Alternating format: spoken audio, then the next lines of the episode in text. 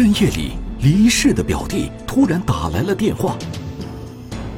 凌晨时分，一则虚假的报警让民警无功而返。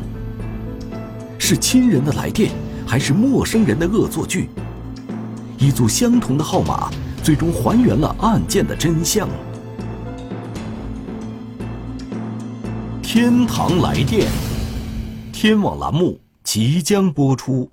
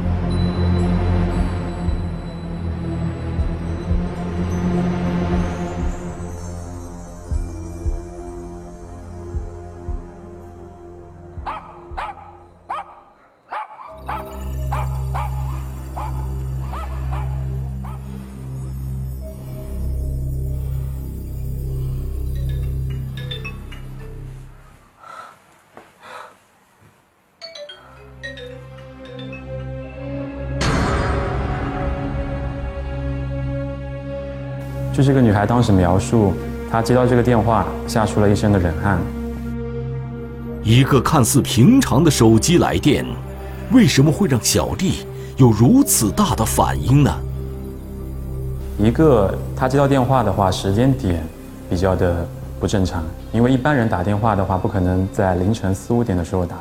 另外一个，这个电话号码显示的是她表弟的号码。表弟的来电。这看似平常的事，对于小丽来说却极不平常。当时他表弟应该已经去世几个月时间了。这一刻，小丽怎么也想不明白，已经去世的表弟为什么还能打来电话？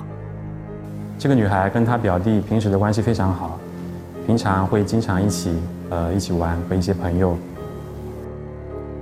表弟的离世让小丽非常痛心，而深夜里，表弟突如其来的电话让她既惊慌又惊奇。难道真的是表弟打来的电话吗？她当时第一个想法可能是她表弟真的活回来了。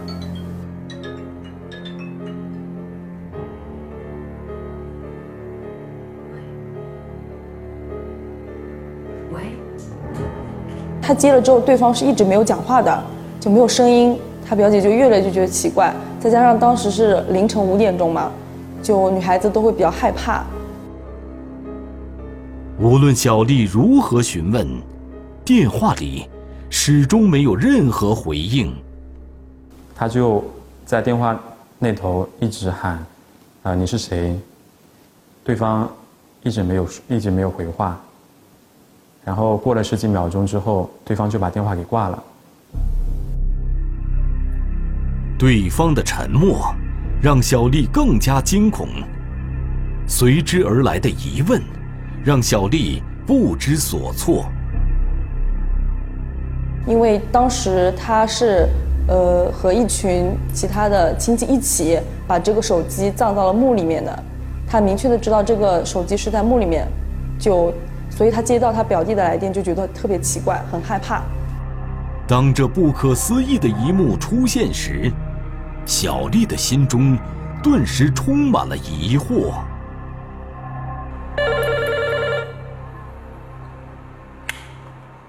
喂，你好，白水洋派出所。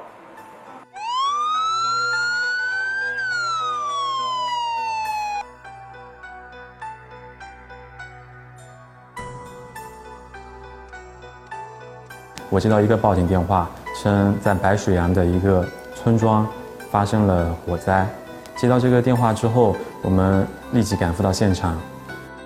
然而，现场的情况却出乎民警的预料。发现当时山上一片漆黑，没有任何的火光，然后村里面非常的安静。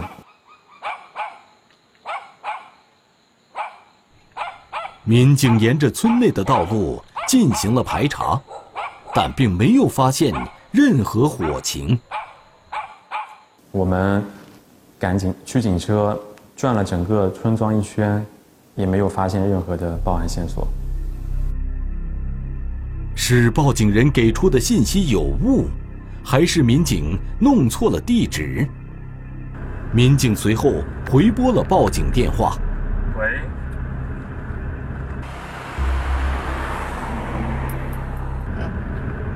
电话打不通哎。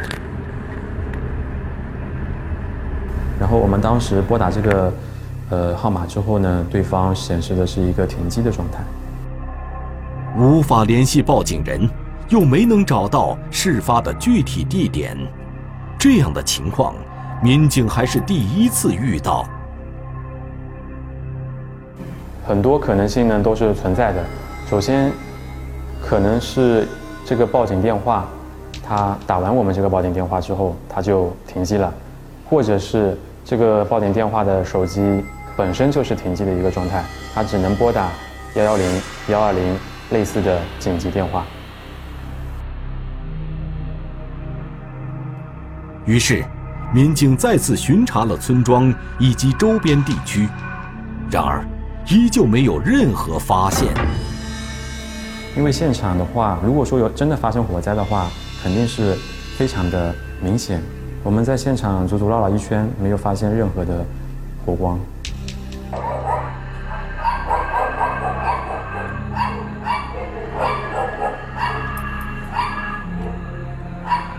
我们当时也是想要跟当地的村民核实，但是转了一圈村庄之后，发现所有的老百姓都已经安睡了。多方搜寻未果。民警确定，村庄里并没有发生火情。呃，我第一感受，这个应该就是一个虚假的报警。既然没有发生火灾，而虚假报警也没有引起严重后果，民警也就离开了现场。然而，让人始料未及的是，就在第二天，相同的手机号码。再次拨打了报警电话。喂，你好，S 阳派出所。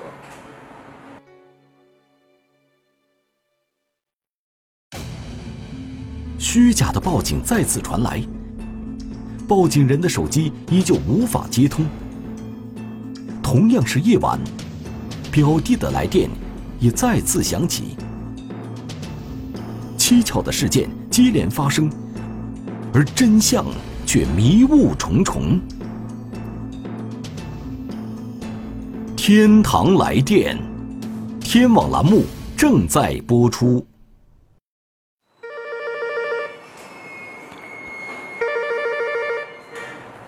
喂，你好，白水洋派出所。我们又接到一个报警电话，称在白水洋镇上温村一户人家家里东西被偷。当民警到达现场后，才发现，这一次似乎又是虚惊一场，并没有找到报警称的受害人。通过走访周周边的群众，也没有发现群众有提供任何有价值的线索。于是，民警再次联系报警人。我们打这个电话打了很多次，但是每一次打过去，显示的都是。号码为停机的一个状态。又是一次虚假的报警，一时间，民警也弄不清楚，这名打来电话的人究竟出于什么目的。我们当时怀疑呢，这个人可能是出于一种恶作剧的一个呃心态去做这样的一个事情。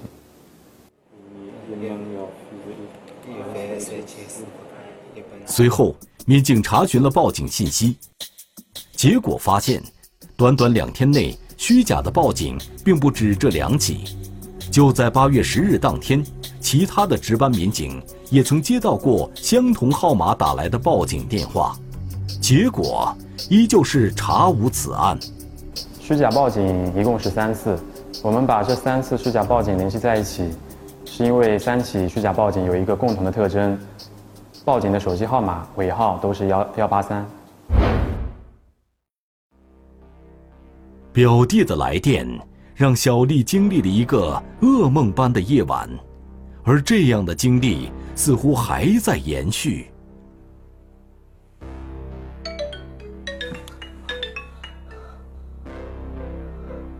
就是当天凌晨五点之后，转天的晚上九点，这个电话号码又给他再一次拨打了电话，然后这次呢，对对呃对面是有声音的。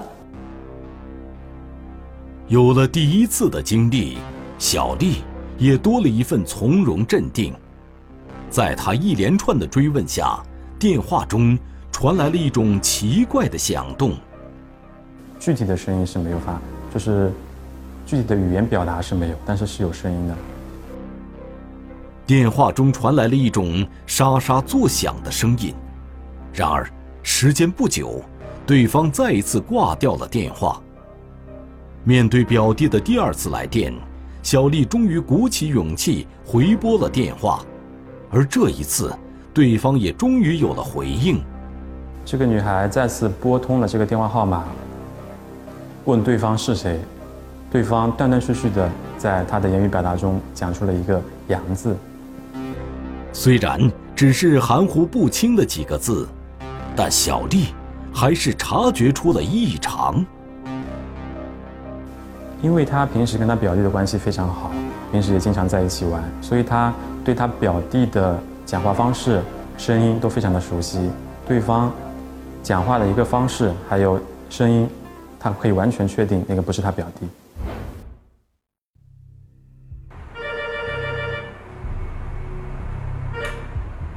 喂，你好，白水洋派出所。二零一八年八月十二日，白水洋派出所接到一起报警。称附近的一座寺庙发生盗窃案。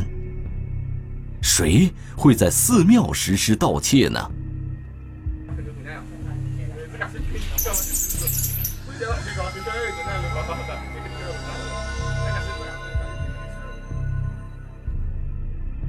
我们赶赴现场之后，发现现场寺庙的门被破坏，放在寺庙。佛像前面的，呃，一个黑色的包里面的七八百块现金被偷。寺庙本是清净之所，很难想象有人会对这里实施盗窃。民警通过现场勘查发现，盗贼进入寺庙的手段十分粗暴。呃，进去的话是从那个寺庙门，那个寺庙门应该是用撬棒撬开的。因为那个很明显的那个留下的痕迹。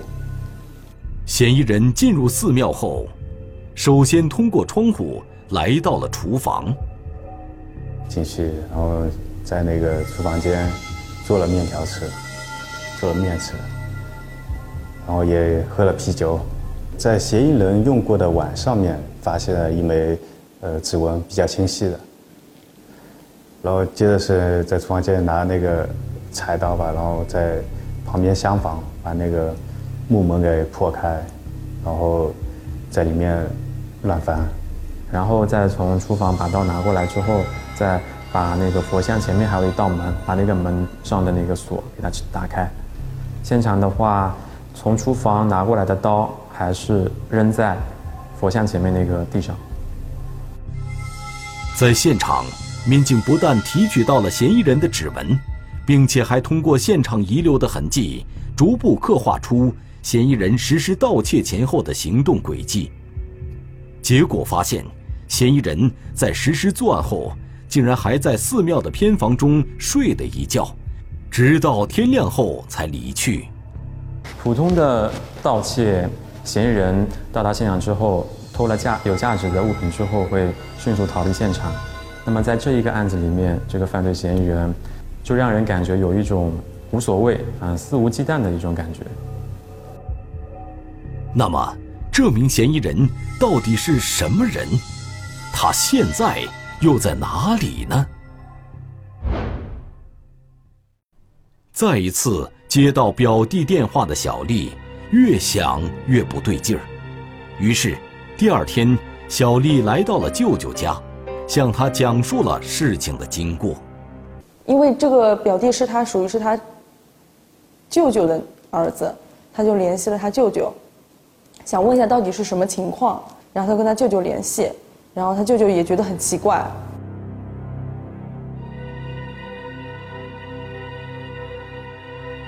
听完小丽的讲述，舅舅也十分惊奇。儿子明明已经过世了，怎么还会打来电话呢？惊恐过后，一家人慢慢冷静了下来。为了弄清事情的来龙去脉，舅舅拨打了表弟的电话号码。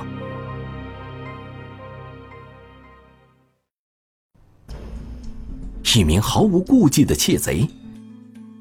接二连三发生的窃案，十分相似的作案手法，嫌犯却依旧踪迹全无。天堂来电，天网栏目正在播出。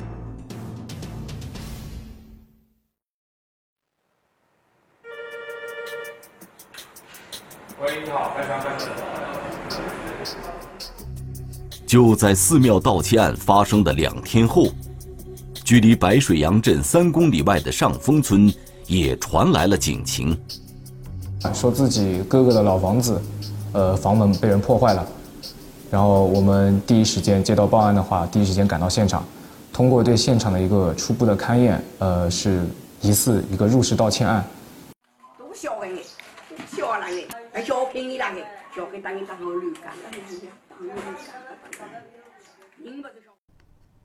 据报警人描述，这栋房屋长期无人居住。案发当天，报警人进屋打扫时，发现室内有被翻动过的痕迹。呃，应该就是一起入室盗窃案，第一感觉，因为首先它一个门，就因为是老房子，前门跟后门全部都是传统的一个门锁，然后外面还挂着一把，就是我们市面上都能够随便买得到的那种比较便宜的一个挂锁，然后它前门跟后门都是没有被破坏掉的。那么，这个人又是如何进入房间的呢？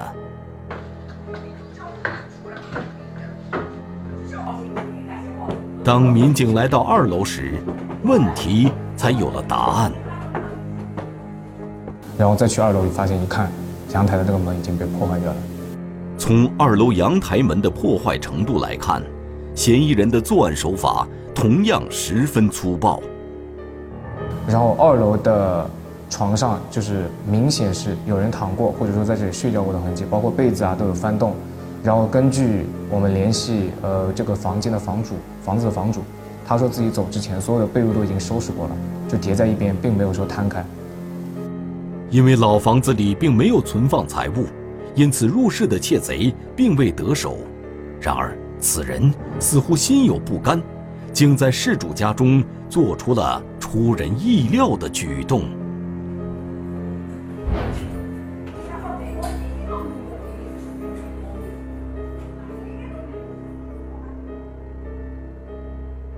因为我们到现场之后，除了东西的翻动之外，现场还有一个电饭煲，电饭煲里面还有就是剩下来的是别人煮的煮过的一个面条在。然后首先这个面条，这个气味上面它是没有异味，还有就是颜色什么都没有变，所以应该就是这一两天内。这栋房屋长期无人居住，因而厨房里的痕迹极有可能就是嫌疑人留下的。呃，我们在嫌疑人使用的，是使用事主的电饭煲以及他的碗上面提取到了一些指纹，然后以及他使用的其他的物品，包括筷子，其他的东西上面提到了 DNA。警方通过指纹比对发现，这枚指纹与之前在寺庙中发现的指纹完全一致，因而可以确定这两起盗窃案件。均为同一人所为。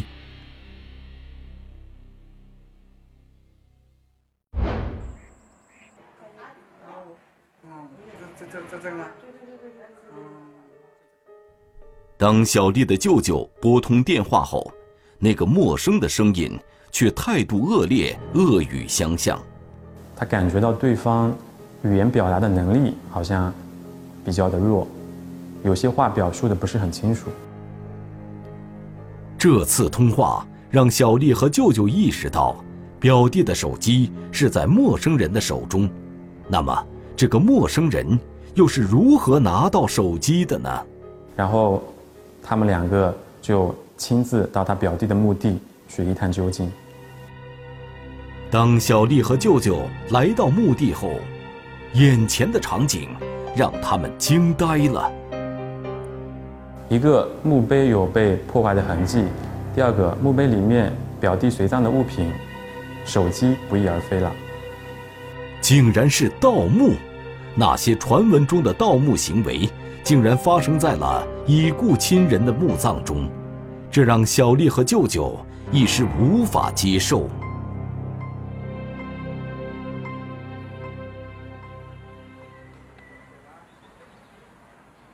警方在两起入室盗窃案中都发现了相同的指纹，并且两起窃案的作案手段以及后续的行为都有着极高的相似度。每个人都有他自己特殊的一个习惯，生活习惯也好，各种各样的习惯也好。这一个嫌疑人他自己每次实施盗窃的时候，都会，呃，对事主家里的食物进行，就是使用事主家里的食物自己做一顿饭，或者说长期，或者说。所谓的长期就是几天之内居住在失主的家里，睡他家里的，吃他家里，用他家里的，这个比较符合这个嫌疑人他自己的一个作案手段。为了能尽快查明嫌疑人的身份信息，民警决定从以往的警情信息中寻找线索。每个机关民警手头案件每有很多组的，每组民警都有自己手头案件。如果发现了类似的案件的话，那最后会进行一个串并案。民警分析了两起入室盗窃案的作案手法，从而逐步缩小目标范围。他们的技术手段可以说是比较比较低，没有太大的技术手段存在，都是强行破坏，将它整扇门破坏，或者说某一个地方破坏掉，然后能够直接进去，而不会去使用技术手段来开锁。通过大量的案例排查，民警果然发现了一个可疑的目标。根据我们之前在自己辖区内办理的案件的经验来说，有类似作案手法的人员比较少，所以那么有类似作案手法的嫌疑人，那肯定我们是列作重点对象，我们肯定要进他对他进行研判分析。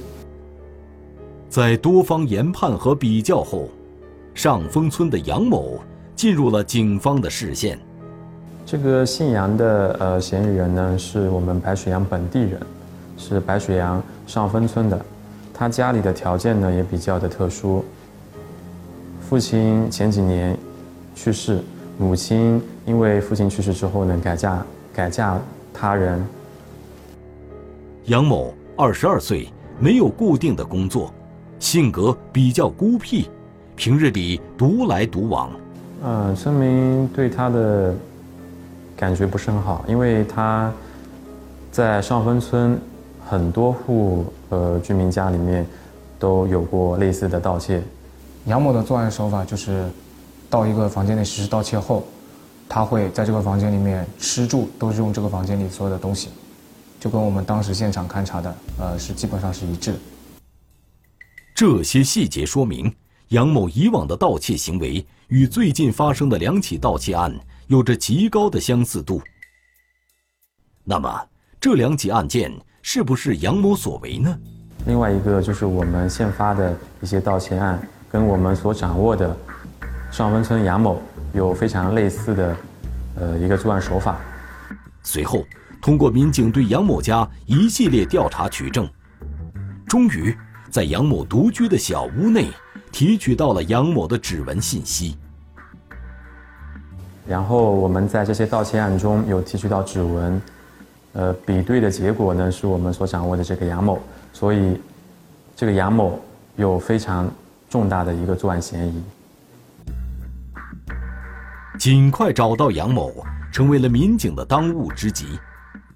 据村民和村干部反映，杨某近期都没有在上文村出现，于是我们把搜寻的目标往外扩大，对白水洋镇进出的一些站口都进行调查，但是都没有发现杨某的一个踪迹。那么，杨某他去了哪儿呢？墓中的手机不翼而飞，破坏的现场中没有留下任何蛛丝马迹。深夜里的来电，虚假的报警，看似毫无关联的事件，最终指向了同一个电话号码。天堂来电，天网栏目正在播出。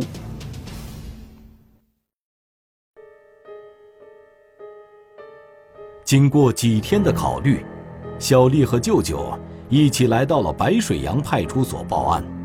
他们两个当时一个非常的呃紧张，另外一个就非常的害怕。啊，然后针对这个事情，他们觉得肯定是有人偷了他们的手机，偷了他儿子的手机，所以他当时态度是希望我们公安机关尽快的破案。案发地点。位于白水洋镇四公里外的一处公墓，这里埋葬的大多是附近乡村的居民。站南公墓地处一个半山腰，它没有任何的一个防护措施，不管是谁都可以通过山路走到这个寨坛公墓。民警到达现场后发现，墓地的破坏程度十分严重。我们到墓地之后进行现场勘查，发现墓地里面随葬的物品非常的凌乱，啊，有被翻乱的痕迹，被破坏的还是比较严重的。呃，这墓上面那个那块大理石板嘛，被砸断了，然后墓里面东西也被盗窃一空。显然，为了获取墓葬中的财物，嫌疑人的作案手段十分粗暴。这墓上面那块大理石板大概厚度两公分左右吧。我们根据查看它这个断痕啊，我们可以初步得出结论啊，应该是拿重物呃砸断了，敲击造成的。然而，除了墓地被破坏的痕迹，民警并没有提取到其他有价值的线索。呃，当时没有提取到有价值的痕迹物证。因为这个报案时间啊，跟那个发案时间可能过去了几天了，而且中间有下过雨，然后因为加上那个大理石板嘛，也表面比较粗糙，呃，没有提取指纹的条件。虽然一无所获，但民警却从墓地中丢失的手机上发现了端倪。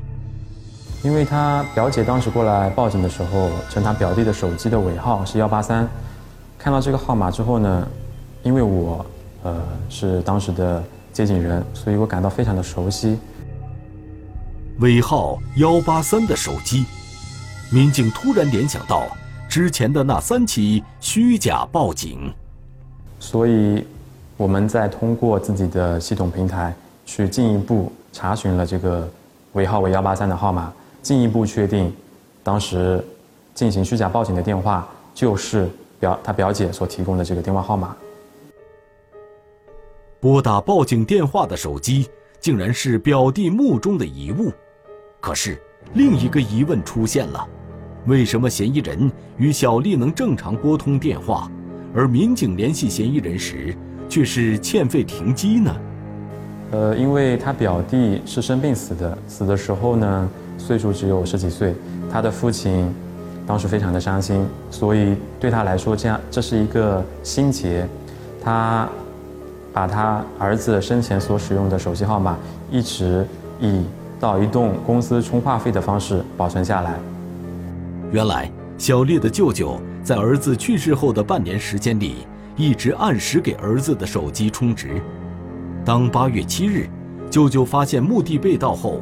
就再也没有充过话费，而民警第一次接到虚假报警时，已经是八月十日，此时这台尾号幺八三的手机已经欠费停机了。手机停机之后呢，也是可以拨打紧急电话，比如说幺幺零、幺二零、幺幺九这些号码都是可以拨通的。也许正是因为这个原因，嫌疑人无法拨打其他电话后，才选择拨打幺幺零报警电话来惊扰警方。当民警重新梳理案情时，一个细节再一次将民警的注意力集中在了杨某的身上。原来，小丽报警当日曾经向民警反映，在嫌疑人第二次打来电话时，曾经说过自己姓杨。呃，发现唯一的发现就是说，在根据我们自己目前的判断以及呃通过对失主的报案人的了解，刚好杨某在事发的近阶段刚好是回到村里面，然后但是就是待了一段时间之后就。人又消失了。民警判断，给小丽打来电话的这个杨姓男子，很有可能就是他们正在寻找的嫌疑人杨某。但是，呃，这一时间段，杨某可能是听到了一些风声。我们到他所在的白水洋上温村，也没有发现杨某的踪迹。附近白水洋镇也没有出现，呃，杨某的一些行踪。所以我们就把杨某的呃行动范围往外扩大，通过协查通报发到周边的县市进行调查取证。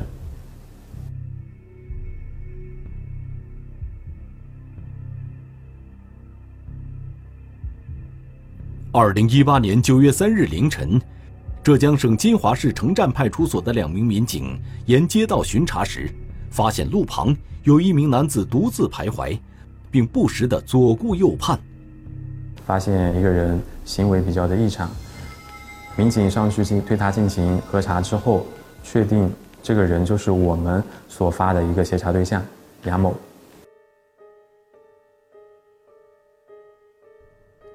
最终，杨某被缉拿归案。经过审讯，杨某承认。